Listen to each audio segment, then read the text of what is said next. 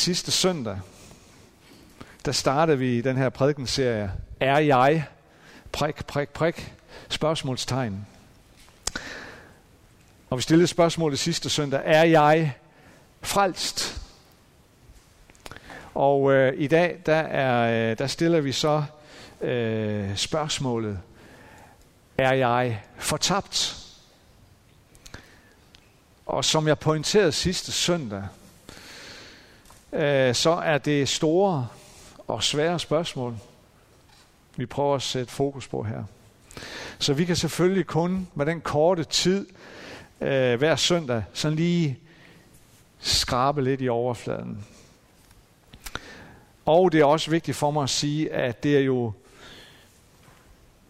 det er store, tunge teologiske emner, som der også er uenighed om. Og, øh, og sikkert vil være uenighed om, så længe den her jord består. Så det her, det bliver bare et bud fra mig. Et forsigtigt bud. Så langt som jeg synes, at jeg har lys over skriften.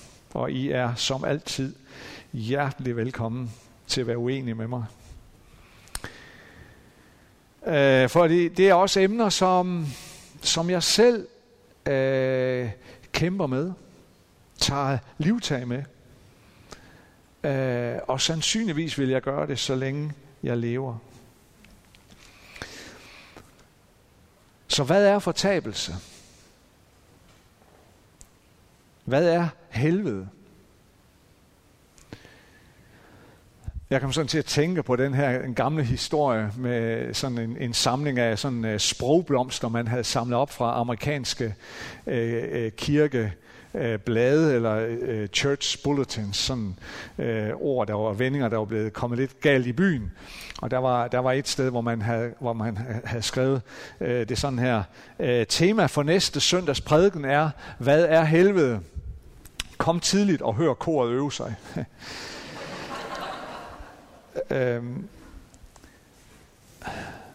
det er ikke det, jeg skal komme ind på.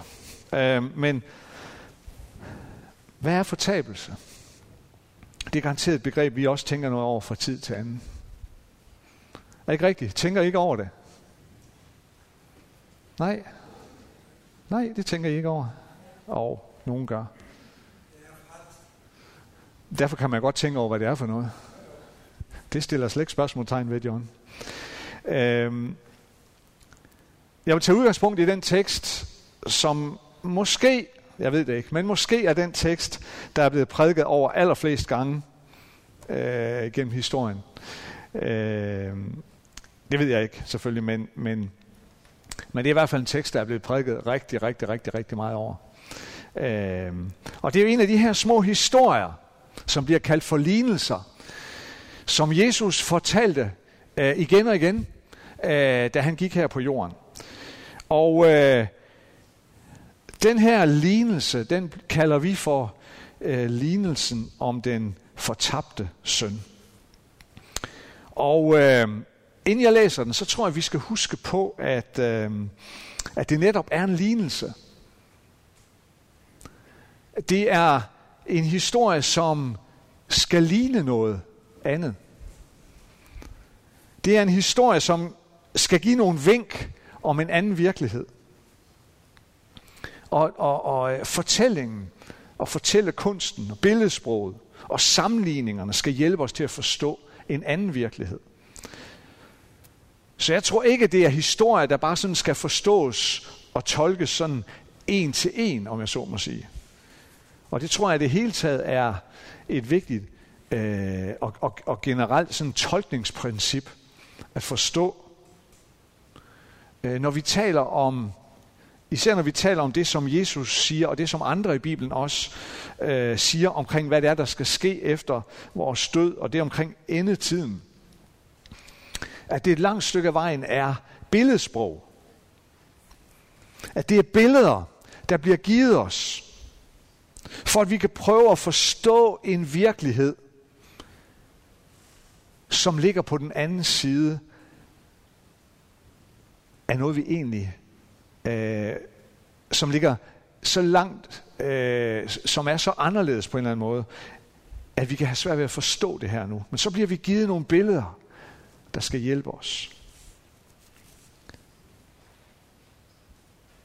Så når, så når Bibelen på en nogle af de aller sidste sider taler om, at der er sådan en, en, en sø, der brænder af ild og svovl, så er jeg ikke, så er jeg ikke sikker på, jeg tror ikke på, at mennesker, som, som ikke tager imod Jesus i den her tilværelse, skal tilbringe en hel evighed i en fysisk sø, som fysisk brænder med ild og svovl. Men det er et billedsprog, tror jeg, som bliver givet os, for at vi skal forstå, at der er noget alvorligt på spil. At det skal ikke nødvendigvis forstås bogstaveligt, men billedligt. Det tror jeg på. Men lad os se på den her historie, som Jesus han fortalte. Han sagde også, en mand havde to sønner. Den yngste sagde til faderen, Far, giv mig den del af formuen, som tilkommer mig. Så delte han sin ejendom imellem dem. Nogle dage senere samlede den yngste alt sit sammen og rejste til et land langt borte. Der øslede han sin formue bort i et udsvævende liv. Og da han havde sat det hele til, kom der en streng hungersnød i landet, og han begyndte at lide nød. Han gik så hen og holdt til hos en af landets borgere, som sendte ham ud på sine marker for at passe svin. Og han ønskede kun at spise sig med i de bønder, som svinene åd. Men ingen gav ham noget.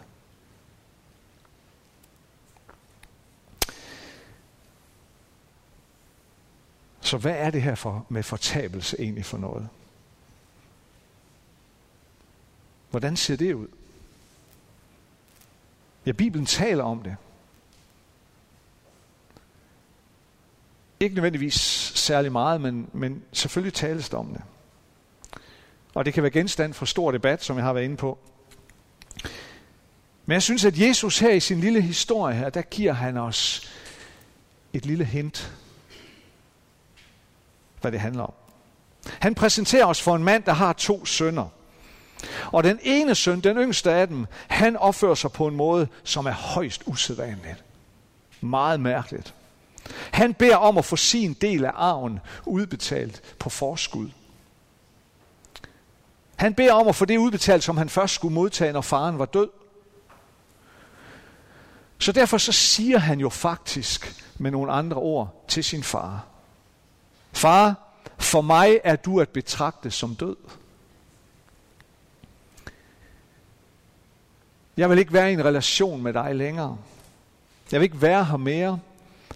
Så giv mig min del af arven nu. Så er vi kvitt.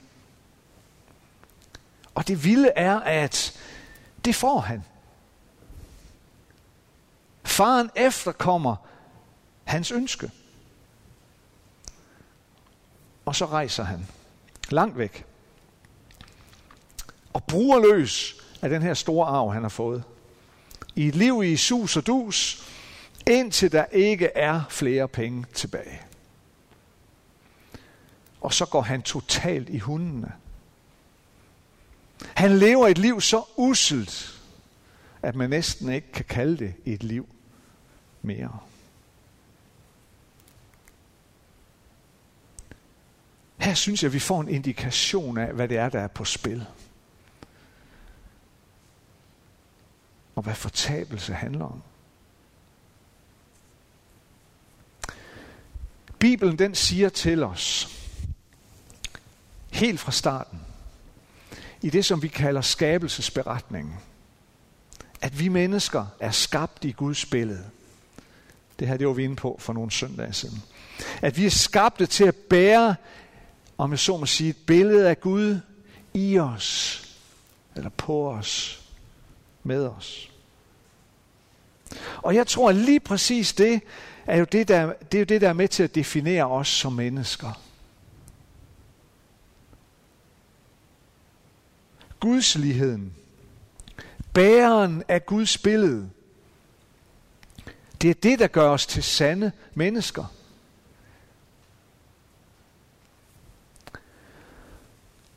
Men kort tid efter, så kan vi også læse om, at så kommer det her forfærdelige brud, som vi kalder for faldet eller syndefaldet. Og herfra så går det så grueligt galt for mennesket. Det her Guds billede, det er som om det bliver ødelagt. Det bliver forskudt, det bliver, det bliver for, fordrejet, forvreden, som et, som et spejl, der er krakeleret eller splindret, og som vi ikke rigtig kan se klart ind i mere. Ikke at vi nødvendigvis mister det, at vi er skabt i Guds billede, men vi krakelerer det. Det er blevet brudt. Spejlet er blevet brudt. Og man kan vel sige det på den måde, at langsomt begynder faldet væk fra det sandt menneskelige, til at vi bliver mindre og mindre menneskelige. Eller man kan sige det på den måde, at vi bliver mere og mere umenneskelige. Jesus han bruger jo billedet om den her unge søn, som har mistet alt, og som nu sidder blandt svin, og kun håber på, at der er lidt af svinenes foder, som de lader ligge, og som han så kan spise. Det er det billedsprog, Jesus han bruger. For en jøde, som hørte det her, så kan det nærmest ikke blive værre. Faldet kan ikke blive større. Menneskets fald ned i det umenneskelige kan ikke blive større end det.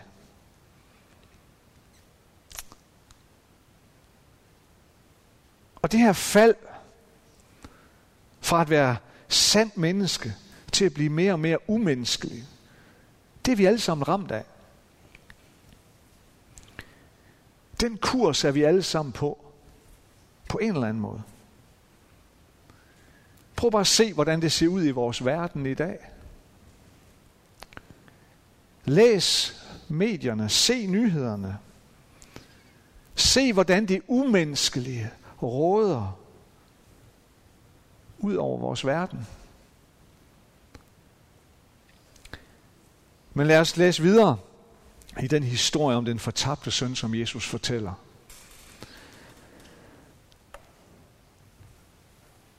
Da gik han i sig selv, altså den yngste søn, og tænkte, hvor mange daglejere hos min far har ikke mad i overflod, og her er jeg ved at sulte ihjel. Jeg vil bryde op og gå til min far og sige til ham, Far, jeg har syndet mod himlen og mod dig. Jeg fortjener ikke længere at kaldes din søn. Lad mig gå som en af dine daglejere. Så brød han op og kom til sin far. Mens han endnu var langt borte, så hans far ham, og han fik medynk med ham og løb hen og faldt ham om halsen og kyssede ham.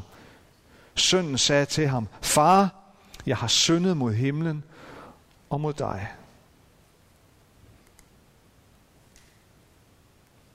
Skal vi lige have den der med?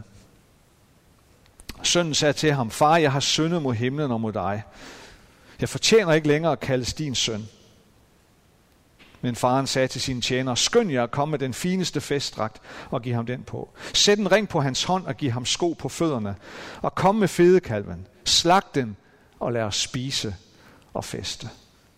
For min søn her var død, men er blevet levende igen. Han var fortabt, men er blevet fundet. Så gav de sig til at feste. Så når jeg nu stiller det her spørgsmål i indledningen og øh, med overskriften i dag, er jeg fortabt? Så er svaret på en eller anden måde ja. Det er vi alle sammen. Ja, vi er alle sammen underlagt det her brud, og den deraf følgende proces, som vil gøre os, eller true med i hvert fald, at gøre os mere og mere umenneskelige. Men det er heldigvis ikke det sidste ord.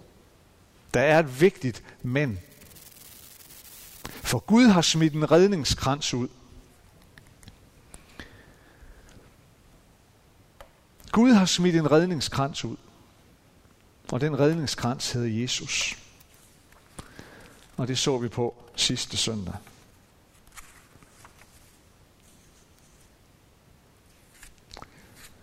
Og i den her historie, som Jesus fortæller,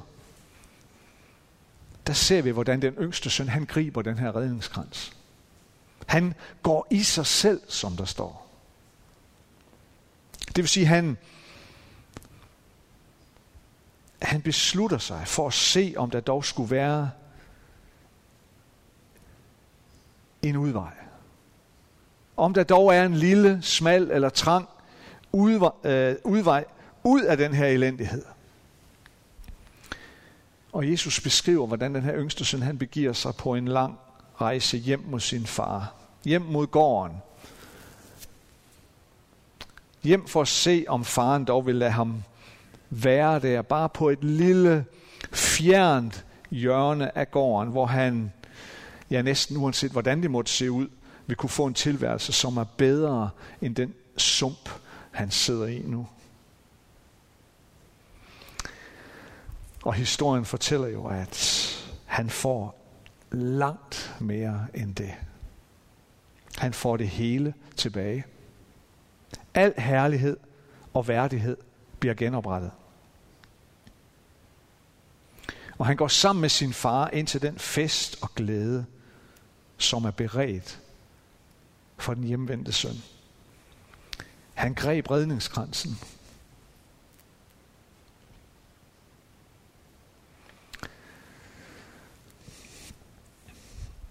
Og så kunne historien jo godt slutte der. Men Jesus kommer med en lille krølle på historien. Bedst som vi tror, at historien har nået sit højdepunkt, og det hele er endt lykkeligt, fordi der er jo lige en bror mere. Der er den ældste bror. Ham har vi ikke hørt så meget om indtil nu. Så siger Jesus sådan her. Men den ældste søn var ude på marken. Da han var på vej hjem og nærmede sig huset, hørte han musik og dans, og han kaldte på en af kalene og spurgte, hvad der var på færre. Han svarede, din bror er kommet, og din far har slagtet fedekalven, fordi han har fået ham tilbage i god behold. Der blev han vred og ville ikke gå ind. Hans far gik så ud og bad ham komme ind, men han svarede sin far, nu har jeg tjent dig i så mange år og aldrig overtrådt et eneste af dine bud. Men mig har du ikke givet så meget som et kid, så jeg kunne feste med mine venner. Men din søn der, som har øslet din ejendom bort sammen med skøger, da han kom, slagtede du fedekalven til ham. Faderen svarede, mit barn, du er altid hos mig, og alt mit er dit. Men nu burde vi feste og være glade, for din bror her var død, men er blevet levende igen. Han var fortabt, men er blevet fundet.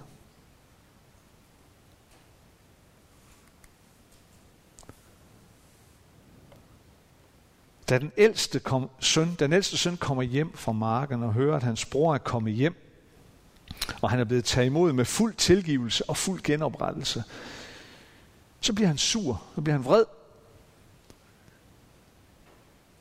Det kan ikke passe det her. Det regnestykke, det går ikke op. Han bliver vred på sin far. Far, jeg har aldrig forladt dig. Jeg har ikke, jeg har ikke gjort som ham der. Jeg har altid slidt og slæbt her på gården, men du har da aldrig modtaget mig på den måde. Du har aldrig holdt sådan en fest for mig. Der står, at han var så vred, at han ville ikke gå ind til festen. Han ville ikke gå ind.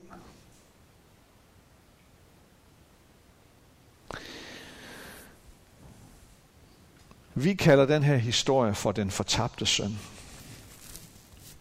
Men hvem var fortabt? Hvor mange fortabte sønner var der, når alt kommer til alt? Måske var der to. For i den ældste søn, der ser vi jo også fortabelsen tydeligt udpenslet. Der møder, der møder vi en søn, som gerne vil have en relation med, med faderen, men det skal være på søndens betingelser. En søn, som gerne vil have en relation, men det skal være en relation, der er baseret på denne verdens bestemmelser om arbejde og belønning. Baseret på en overbevisning om, at jeg kan arbejde mig frem til det, som jeg selv måtte have fortjent. På en eller anden måde en nådesløs relation, hvor synden dybest set, måske allerhelst, vil tilbede sig selv og ikke faderen. Han ville ikke gå ind til den fest, som faderen havde inviteret til. Det er jo ikke min fest.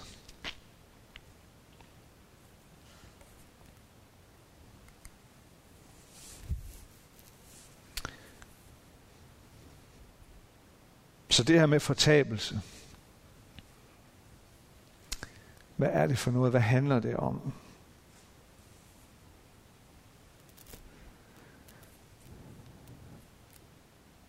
Findes det? Ja, ja hvis, hvis jeg skal give mit svar, og det skal jeg jo, nu jeg står her, så langt som jeg kan finde lys over skriften, så ja, det gør der. Og fortabelse er for mig at se den totale umenneskeliggørelse. Det er, at vi ultimativt set siger nej til at ville tilbede Gud. Også i evigheden. Men at vi i stedet hellere vil tilbede noget andet. At vi til syvende og sidst siger nej til at tilbede skaberen, men vi vil hellere tilbede det skabte. Og ja, så siger vi jo nej tak til at blive genoprettet til sand menneskelighed. Så siger vi nej tak til redningskransen. Men vi siger ja til at fortsætte, om jeg så må sige, rejsen længere og længere væk fra den sande menneskelighed, som Gud oprindeligt har skabt os til.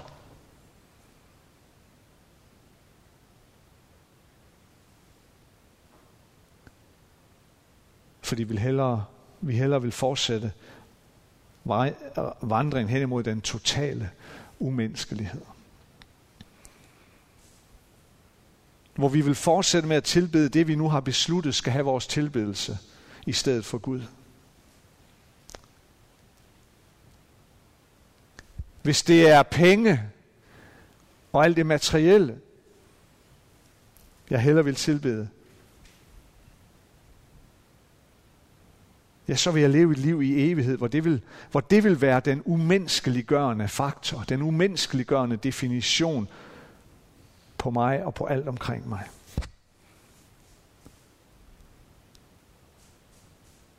Hvor al min evighed vil handle om, hvem skylder mig noget, eller hvem skylder jeg noget. Og der vil aldrig være balance mellem kredit og debit. Det vil aldrig tilfredsstille mig. Eller hvis det er magt, jeg hellere vil tilbede. Magt og position. Hvis det vil være den umenneskeliggørende definition, ja, så, så bliver det så bliver det den umenneskeliggørende definition på mig og på alt. Hvem kan jeg udøve magt over? Hvem udøver magt over mig? Hvem kan jeg dominere? Og hvem skal jeg hele tiden kigge mig over skulderen og være på flugt fra? Eller hvis det er sex, jeg heller vil tilbede. Så vil det være det eneste, jeg kan se, når jeg ser på andre. Jeg ser ikke andre mennesker, men ser dem kun som objekter for sex eller noget helt fjerde. Intet af det vil kunne slukke min tørst eller stille min sult. Intet af det vil i al evighed kunne tilfredsstille mig. Det tror jeg er fortabelse. I Johannes evangeliet møder Jesus en samaritansk kvinde, ved en brønd. Og der siger Jesus til hende, den som drikker af det vand, der, der er dernede i brønden, vil tørste igen. Men den som drikker af det vand, jeg vil give ham eller hende, skal aldrig i evighed tørste mere.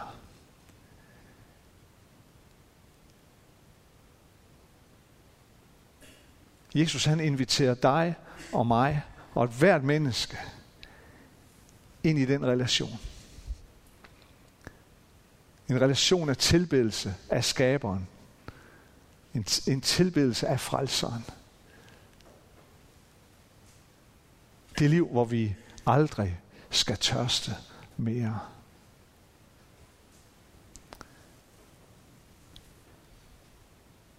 Gud har smidt redningskransen ud.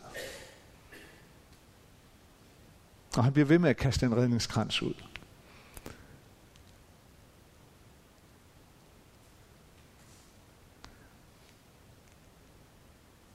Han bliver ved med at kalde, han bliver ved med at invitere.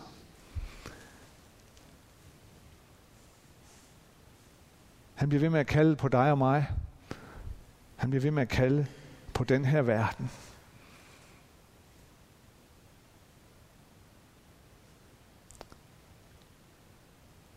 Og han bliver ved med at sige, der kommer en dag, hvor jeg vil genoprette. Genoprette til sand menneskelighed. Kristus er redningskransen. Lad os bede sammen.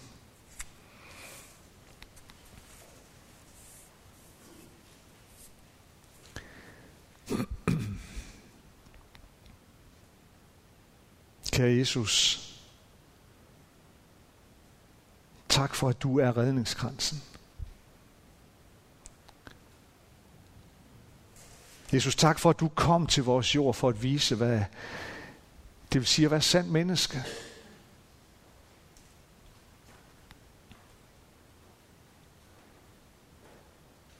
Du kom som sand Gud, men også som sand menneske. For at kalde os tilbage til menneskeligheden. Det sande menneskelighed.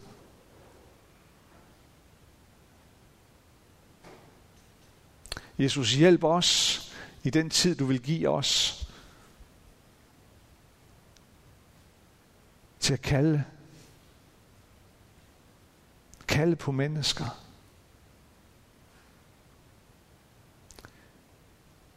Kalde på mennesker tilbage i relationen med dig. Og vi sammen må leve i en fælles venten.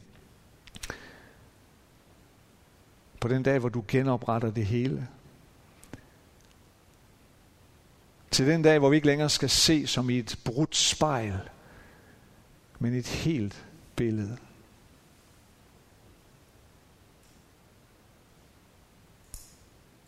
Jesus, vi ønsker at leve et liv i tilbedelse af dig, i al evighed. Vi ønsker at ære og ophøje dig. Og hjælp os at kalde på den her verden, og invitere den her verden ind i denne tilbedelse. En evig tilbedelse af skaberen, og aldrig det skabte. Hjælp os, Herre. Giv os noget til det. Mød os, også når du sender os ud i hverdagen. Vi priser dig. Vi tilbeder dig. Amen.